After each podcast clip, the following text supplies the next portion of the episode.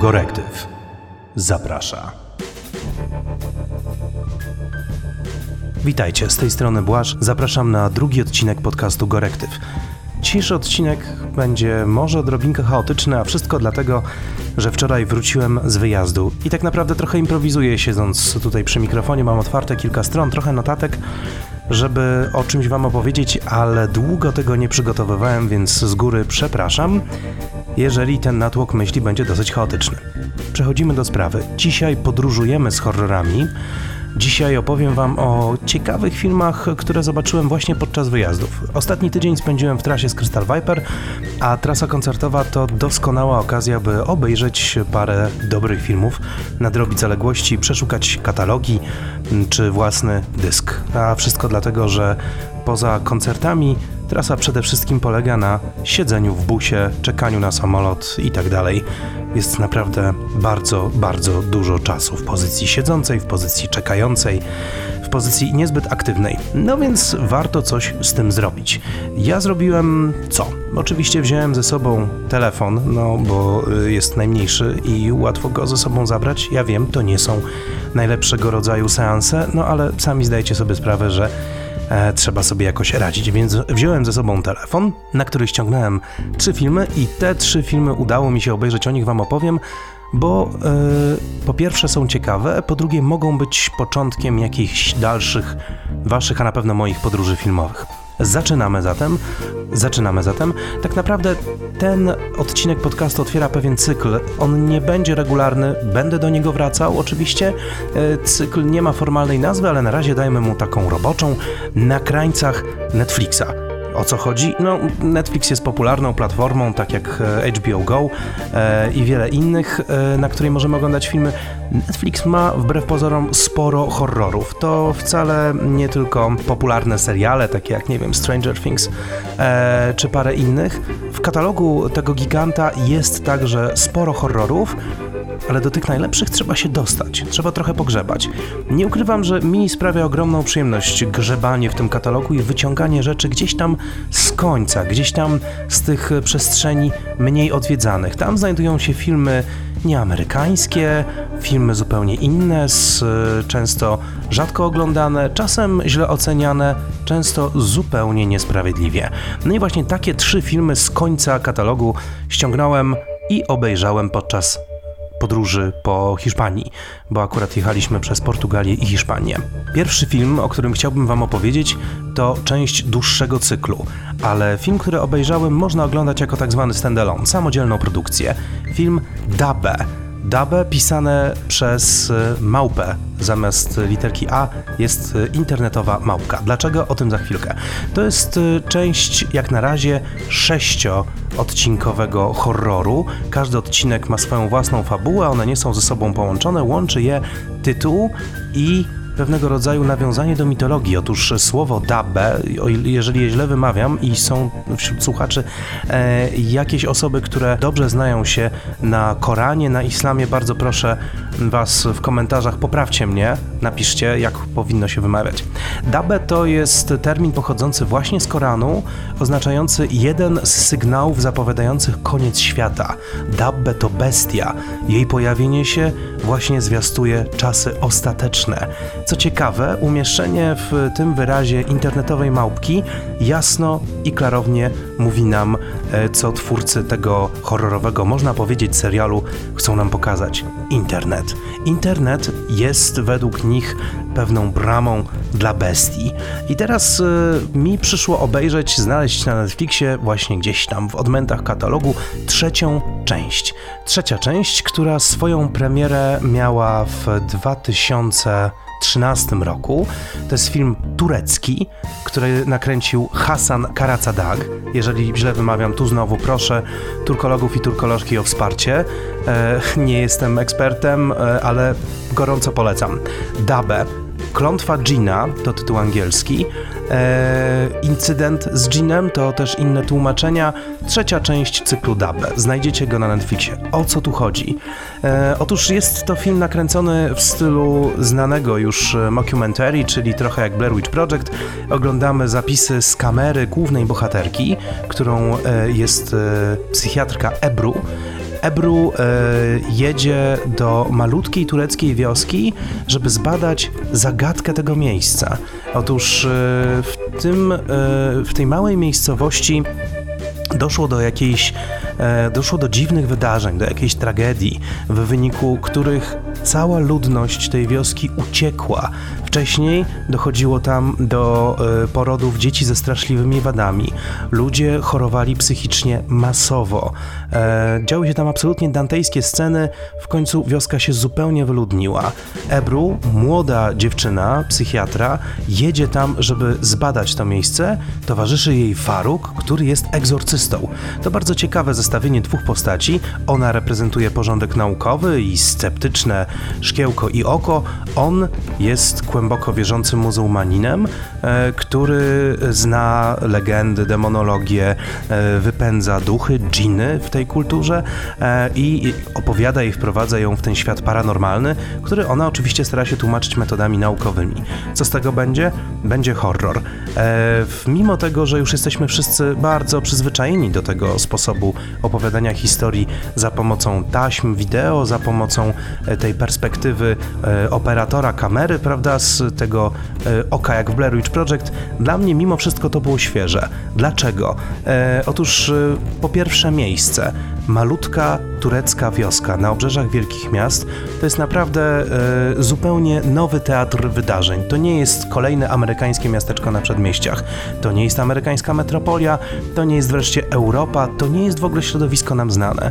Wreszcie islam. Rzeczywistość tradycyjnego islamu w wydaniu tureckim, mitologii z tym związanej, z wszelakiej obyczajowości. To jest coś nowego, bardzo ciekawego, co warto zobaczyć, z czym warto się zapoznać. My jesteśmy przecież przyzwyczajeni do horrorów związanych z demonami, a ten temat jest tu bardzo istotny, czy z opętaniami w wydaniu chrześcijańskim.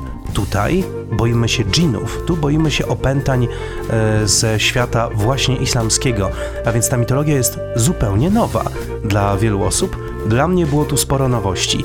Jeżeli chodzi o grę aktorską, nie ma się do czego przyczepić. Te postaci są ciekawie oddane.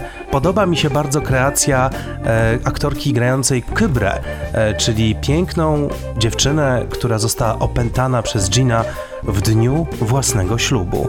Nie chcę wam zdradzać tej sytuacji w całości i opowiadać całego filmu, natomiast bardzo ważnym tutaj epizodem jest właśnie opętanie młodej, przepięknej dziewczyny w jej wieczór ślubny, kiedy ona zabija pana młodego i od tamtej pory jest cały czas we władzy straszliwego, złego ducha. Dlaczego? No to jest w tym wszystkim najciekawsze, oczywiście tego wam nie zdradzę, warto to obejrzeć. Inne filmy z serii D@bbe nie dotyczą tylko opętań, wszystkie natomiast pokazują mroczne wydarzenia z siłami paranormalnymi, gdzie gdzieś w tym wszystkim jest nawiązanie do tego, że dzięki temu, że powstał internet, i to pada z ust Faruka, egzorcysty, wszyscy mają dostęp do wiedzy, także tej wiedzy, której nie powinni znać.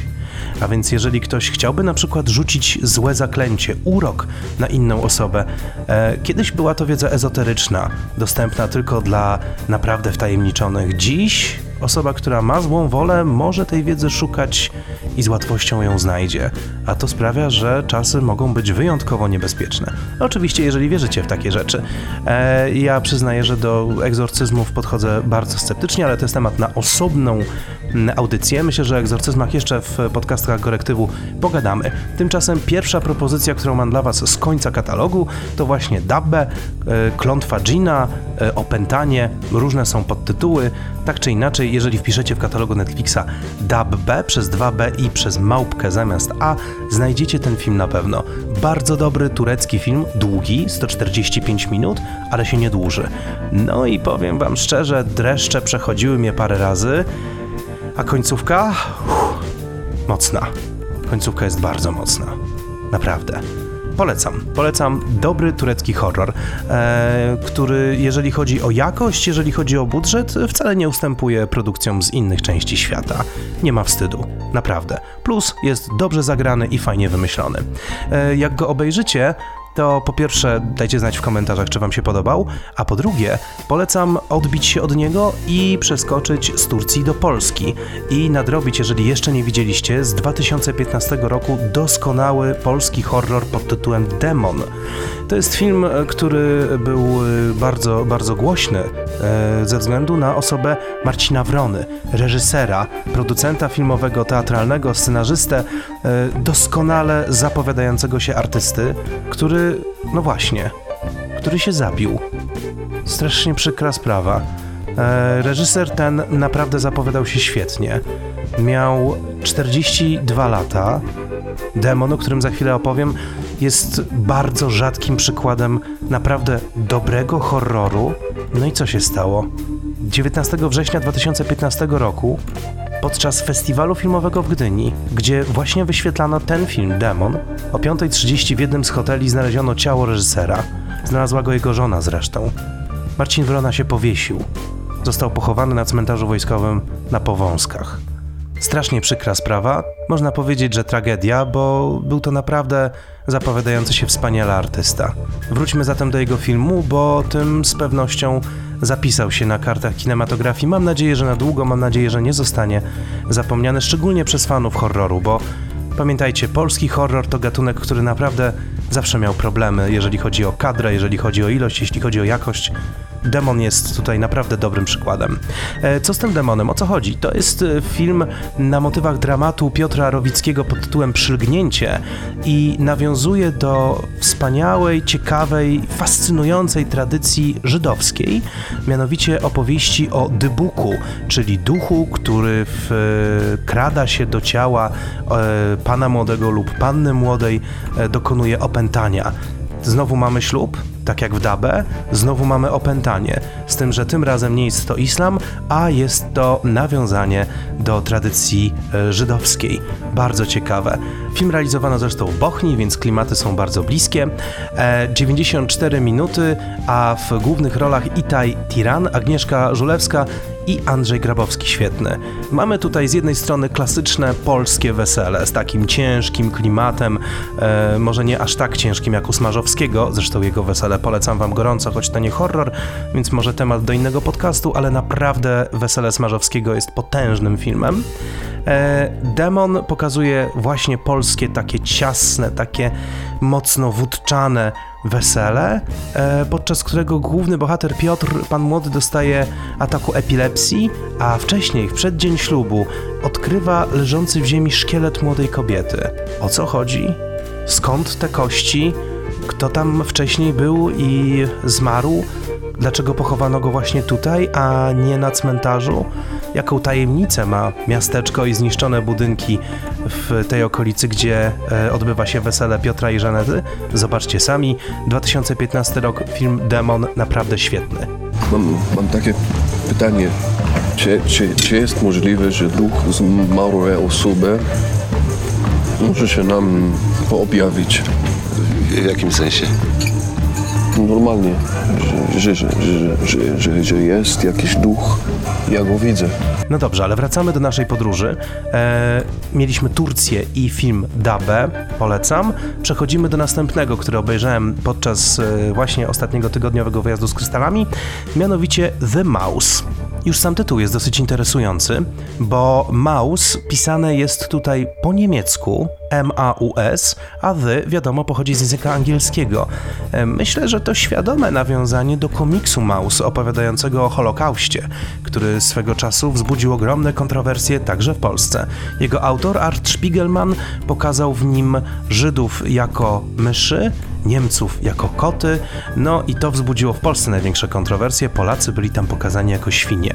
Zanim się obrazicie, proponuję przeczytać ten komiks, jest naprawdę bardzo dobry, bardzo ciężki i pokazuje rzeczywistość Holokaustu w taki sposób wcale nie uproszczony. Gorąco polecam. No ale wracamy do filmu The Maus. To jest tak zwany survival horror, czyli sytuacja, gdzie główni bohaterowie są wrzuceni w jakąś ekstremalną sytuację, z której muszą się wyrwać.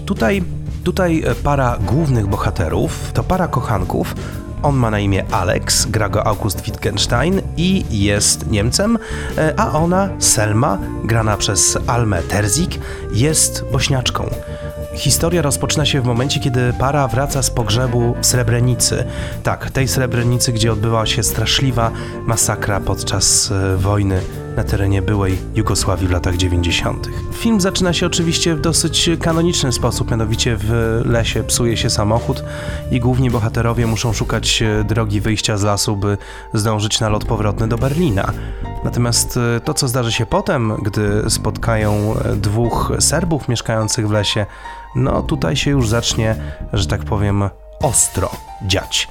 Mimo tego, że w filmie nie zobaczymy specjalnie wiele paranormalnych wydarzeń, jest to horror. Motywem, który o tym decyduje, między innymi jest znowu nawiązanie do religii. Selma, która jest bośniacką muzułmanką, często się modli i często wzywa swojego anioła stróża na pomoc. Zobaczymy tego anioła stróża w kilku scenach. Więcej wam nie opowiem, zobaczcie ten film. On jest trochę jak sztuka teatralna. Ma niewielu bohaterów, ma ciasną scenografię, ma niewiele miejsc, w których się rozgrywa, a mimo to jest wypakowany uczuciami. Końcówka przygniatająca, pokazująca to, że wojna tak naprawdę nigdy się nie kończy, że raz posadzone ziarno ludzkiego zła kiełkować będzie przez dekady później. To dobry przykład filmu, który mimo tego, że jest horrorem, nie jest filmem do oglądania z popcornem. To ciężkie, mocne kino, które niesie za sobą takie naprawdę poważne przesłanie. The Maus, polecam wam gorąco, dobry film, trudny, ciekawy i jak na horror bardzo zaangażowany. No i jeszcze na sam koniec wspomnę, to jest film, który jest po angielsku, dzieje się na terenie Bośni, a został nakręcony przez Hiszpanów. Bardzo ciekawa mieszanka, jeżeli chodzi o kulturę, jeżeli chodzi o kraje. Wychodzi z tego naprawdę dobre kino, bardzo ciekawe. No i wreszcie trzecia propozycja, z którą was chciałbym zapoznać, to film pod tytułem Aterrados. Nocne istoty, tak jest tłumaczony na język polski. Przerażeni, terrified, tak jest tłumaczony na język angielski. Aterrados to film argentyński. Aterrado oznacza rzeczywiście przerażenie w języku hiszpańskim. To jest horror pełną gębą, nawiązujący do wielu klasycznych historii. Mamy tutaj młode małżeństwo, mamy tutaj śmierć, mamy tutaj tajemnicze istoty z innych wymiarów, które przekraczają granice naszej rzeczywistości i porywają stąd ludzi, by zabijać je w okropny sposób albo torturować we własnych wymiarach lub porywać ciała. Hellraiser? Nie do końca. Podobny pomysł, ale inaczej zrealizowany. Jak przystało na film z Ameryki Południowej, ma on zupełnie inną wrażliwość niż amerykańskie kino. Tutaj głównym bohaterem, jednym z głównych bohaterów będzie bardzo ciekawa postać policjanta, który będzie starał się jak mógł uciec przed tym śledztwem i zetknięciem z tym paranormalnym złem, ale mu się raczej to nie uda. Będzie towarzyszył grupie trojga badaczy zjawisk paranormalnych. Ta trójka zresztą świetnie zagrana, bardzo fajnie napisane postaci. Wszyscy mają swoje lata, wszyscy są już bardzo doświadczeni i zdają się być ludźmi, którzy niczego się nie boją. Okazuje się, że nawet ich granice mogą zostać przekroczone. Aterrados to jest film, który ma dużo tak zwanych jumpscare'ów, więc będzie tam sporo efektu bu, jak ja to nazywam, ale mimo wszystko nie jest męczący.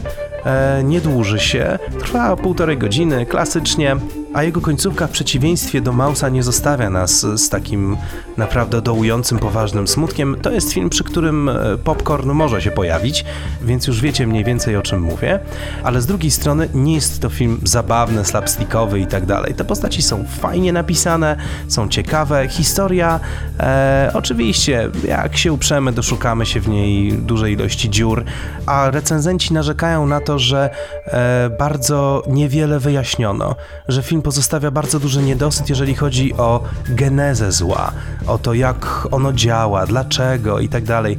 Ale z drugiej strony odnieśmy się może do Lovecrafta. Czy my naprawdę powinniśmy jako widzowie wszystko wiedzieć? Czy może nie lepiej jest zachować tą atmosferę niepoznawalnego, mrocznego koszmaru? Przypomnę tutaj True Detective, pierwszy sezon z Matthew McConaughey i Woodym Harrelsonem. Duet absolutnie wybitny, pierwszy sezon absolutnie genialny. Tam przecież tajemnica też nie zostanie nam do końca wyjaśniona. Zostanie nam tylko otwarte jakby okno, jakiś lufcik, przez który zobaczymy, że rzeczywistość, którą znamy, to jest jakiś ułamek tego, jaka jest prawda, która jest dla nas tak naprawdę nie do ogarnięcia. Aterrados mniej więcej podobnie podchodzi do tego problemu, zatem to jest horror dla ludzi, którzy lubią opowieści grozy, ale z drugiej strony nie mają takiego poczucia, że trzeba wszystko na pewno do końca wyjaśnić i opowiedzieć. Ten film zostawia sporo niedosytów na etapie fabularnym, ale moim zdaniem jest naprawdę godny obejrzenia. No i może zapewnić sporo rozrywki, można się trochę przestraszyć w paru miejscach. Z tej trójki, D@bbe część trzecia, The Maus i Aterrados, myślę, że mógłbym pod względem tego, jak są straszne, ustawić je, no właśnie takiej kolejności, jak wymieniłem. Najstraszniejszy był D@bbe, potem The Maus, który był bardziej smutny niż straszny, choć z drugiej strony, co jest straszniejszego niż rzeczywistość wojenna? Nie wiem. I wreszcie Aterrados, który owszem straszy, ale w taki komiksowo-horrorowy sposób, kiedy on się skończy, to jednak wracamy do swojej rzeczywistości i możemy odczuć takie klasyczne filmowe katarsis w postaci tego, że strach kina zostawia nas po wyłączeniu filmu. W pozostałych dwóch ten strach może jeszcze za nami pełznąć przez pewien czas. Ten odcinek miał być znacznie krótszy, rozgadałem się oczywiście. Zapraszam Was za 2 tygodnie, znów o czymś Wam opowiem. Powiem szczerze, jeszcze nie wiem, bo na ten odcinek miałem sporo planów, miałem jakieś zapiski, no ale po obejrzeniu tych horrorów stwierdziłem, że fajnie byłoby na bieżąco szybciutko Wam o nich opowiedzieć, póki jeszcze wrażenia są świeże, póki jeszcze to całe wrażenie nie zastygło mi gdzieś w środku. No więc na razie nie będę Wam obiecywał, co w kolejnych odcinkach, zobaczymy. Plany są oczywiście, za 2 tygodnie znów się usłyszymy, zapraszam Was bardzo serdecznie i oczywiście jak zawsze życzę Wam smacznego.